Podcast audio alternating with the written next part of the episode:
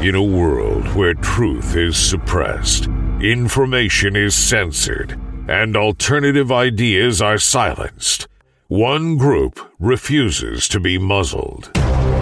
Despite shadow bans on social media, low downloads, and crickets on Patreon, one group refuses to be a mainstream media puppet. Today, we honor the heroes of the cannabis airwaves. Ladies and gentlemen, put your hands together for the Podcasters.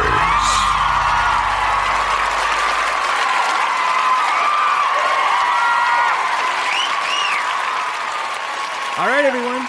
Thanks for joining us and welcome back. We have another great show in store for you today. Famous Amos Lozano is here to talk about his podcast, Eat Plants, Move Often. Amos, welcome to the show.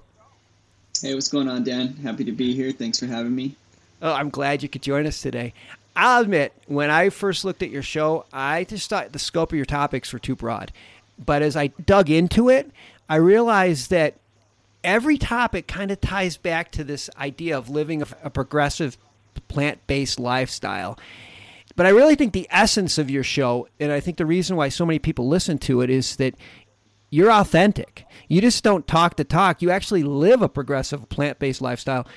And that's where I thought I wanted to get started. Explain to mm-hmm. everybody what a plant based lifestyle is. Yeah, for sure. So you definitely hit it. It can seem broad, but what ties it all back together is the plants and then ultimately sustainability as well. It's a sustainable lifestyle.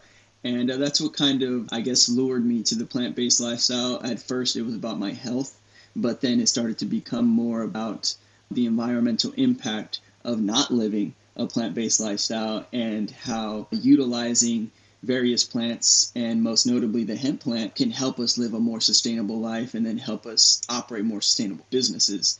And so for me, it started with nutrition and juicing and then I went vegetarian in 2014. I started a juice company back in 2014 with $29 out of my parents' kitchen. And then I became vegan the end of that year. I had always had a passion for cannabis when I learned about industrial hemp and its history and I've just learned about its sustainable uses. So try to incorporate as much of the plant fibers into my life. Obviously, I got plants behind me. I'm wearing a hemp t-shirt like you mentioned it's what I live. It's just who I am. I'm wearing hemp underwear. I got a garden right outside here. Everything I do is surrounded around that concept of a plant based life and uh, sustainability. Hence the name of my personal brand and my podcast, Eat Plants Move Often. Like I said, you walk the walk, you talk the talk. I haven't listened to all your episodes, but I've seen the topics ranging from cannabis and hemp, sustainability to circular economy to entrepreneurship. I think the one episode that jumped out at me is the building a legacy brand. Can you tell us that story? Yeah, most definitely. So I live here in Texas. I call it the last cannabis frontier. Texas is a huge market and will be a huge market when it comes to the cannabis industry. And so I call it the last frontier because um, we're kind of still in the 90s when it comes to our laws for the most part, except for our recent uh, developments in the hemp side. So I grew up here in Texas, born and raised in San Antonio, whereas the cannabis lifestyle and industry was very illegal and heavily stigmatized. Mm-hmm. And so once I discovered the truth about the plant, that cannabis was not made illegal because marijuana is a dangerous drug, but because industrial hemp is such a useful crop that it threatens the big corporate titans that really run our country and world. There was a fire that was lit within me and, a passion that was lit within me, and that's what kind of comes out in everything that I do and fuels me. And I just felt like I'm not gonna not pursue a lifestyle and a business in this plant. And so I delved into selling cannabis on the black market back in 2011, over 10 years ago, which I eventually got arrested for. But my first experience with growing cannabis, it's unique now, maybe since you have a lot of legal licensed growers and that's how they first started, but it's not so unique in people who have been doing it in the underground, the black market for a while. But it's an interesting story because people don't t- often hear these stories. But I decided I wanted to grow cannabis and I needed a place because I was still living with my parents. And so I put the idea out to my close group of friends that I was always smoking with, my smoking buddies. And uh, one of my friends was like, hey, well, my mom lives out in Bandera, Texas. Maybe we can do something out there. Turned out she didn't necessarily have a place, but she had a friend who had some property. And we went and visited him, and he had a maybe a three bedroom house. And I'm thinking, okay, this could work out one of these rooms in here. And he walks us into his bedroom. He walks us into the, into his bathroom. He walks us into his closet and he pulls down his like attic string and the stairs come down. He's like, "You guys can grow up there." And, I mean, not the best place to grow, but I guess it's somewhere, right? And it's my first time growing, so I'm like, let's just give this thing a go. So that was how my first grow was. I launched it inside of a, a friend of a, of a friend's attic and tested my hand at some hydroponics which is even more difficult, especially for beginners. But I love the setups and I love the, like I mentioned in the episode, the scientific approach. Not that growing in soil isn't scientific, it, it can be, but the air stones that create the bubbles in the bubble buckets, getting the, the different meters to make sure that your ppm and your pH is right, and all those things, just like a science experiment. And I've always loved biology and science. So, yeah, that's kind of how it started.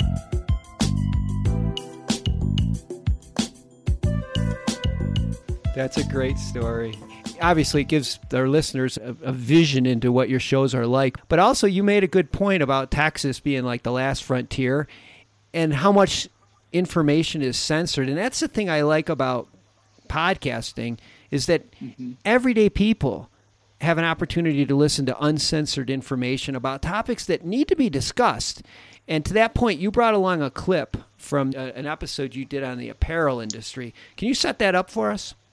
So that specific episode I recorded because I sell custom made hemp apparel as well as my own branded hemp apparel. And what I discovered is that people don't understand the price point of the garments that we sell, which is a higher price point. And so I wanted to explain that there are differences in the types of hemp apparel out on the market right now, just like there is differences in the quality of CBD products out in the market and that they're not all created equal. And it's the same for hemp apparel. So I was finding some frustration in explaining this over and over and over to people. So I'm like, let me just make an episode that I can just send to people. Yeah, well, let me play a clip and then we'll talk about it. Hang on. Rayon and nylon were invented around the same time that cannabis prohibition started because the DuPont Corporation invented and patented those synthetic fibers and they wanted to eliminate the competition of hemp. And so they were part of the conspiracy to make the plant illegal and to spread propaganda about marijuana and cannabis to make the whole plant illegal because they wanted to thin out the competition with their newly patented synthetic fibers. That's just crazy. That's, I mean, you, it happened a long time ago. I get it, but it's just crazy that that could have even happened. And you know, the other thing that you talked about in that episode that I don't think I hear enough about is this idea of disposable clothing. They make it mm-hmm. so inexpensive that you wear today, throw it out, get the next one. It's not good for the environment, the people that work in that industry, nothing. And I think it's great that you brought that up in this interview. Yeah, fast fashion. It's a big problem. Yeah, it is. It is. Let's jump ahead. We don't have a lot of time, but I always like to leave with sharing a little advice to our guests. And one thing that you do, which I, I mean, I give you a lot of credit because I can't do this, is that you do a lot of your episodes are solo. Like you, you have some guests, but most of the time it's just you discussing a topic by yourself. Can you share some of your techniques or tips that help you create compelling solo episodes? Yeah. So most of those are just what I call like off the dome, right? It's just off my mind. I, I'll write down maybe two or three main points that I want to hit, but other than that, it's just off my mind. And the key to that is a couple of things. Number one is I read every single day. And so I educate myself. And so I've got this base of knowledge that I can constantly pull from. So that's helpful. And then the second thing that you, you mentioned it earlier is just my passion and authenticity is like I genuinely love learning about the hemp plant and then sharing this information.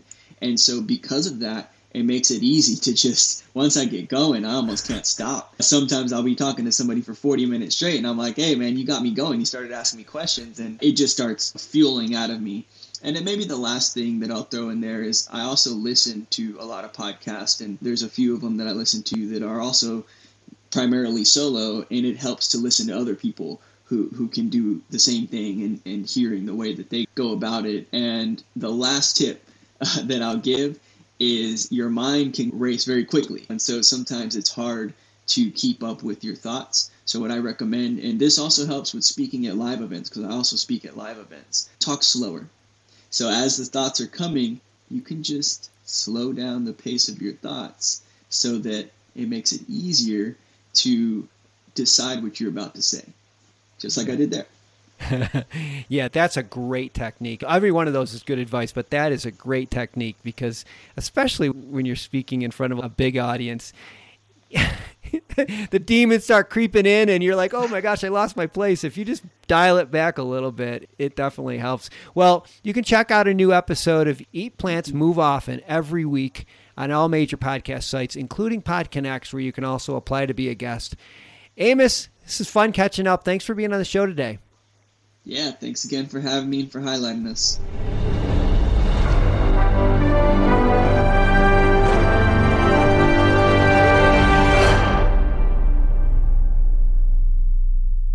Thanks for listening to today's show.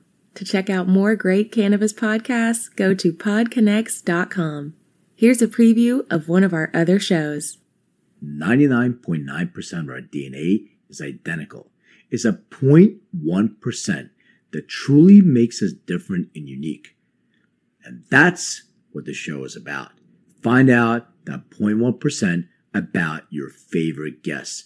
Find out what music they like, their first cannabis experience, and even what their room looked like growing up. But more importantly, or as important, their journey. Learn what makes them unique on Everything is Personal.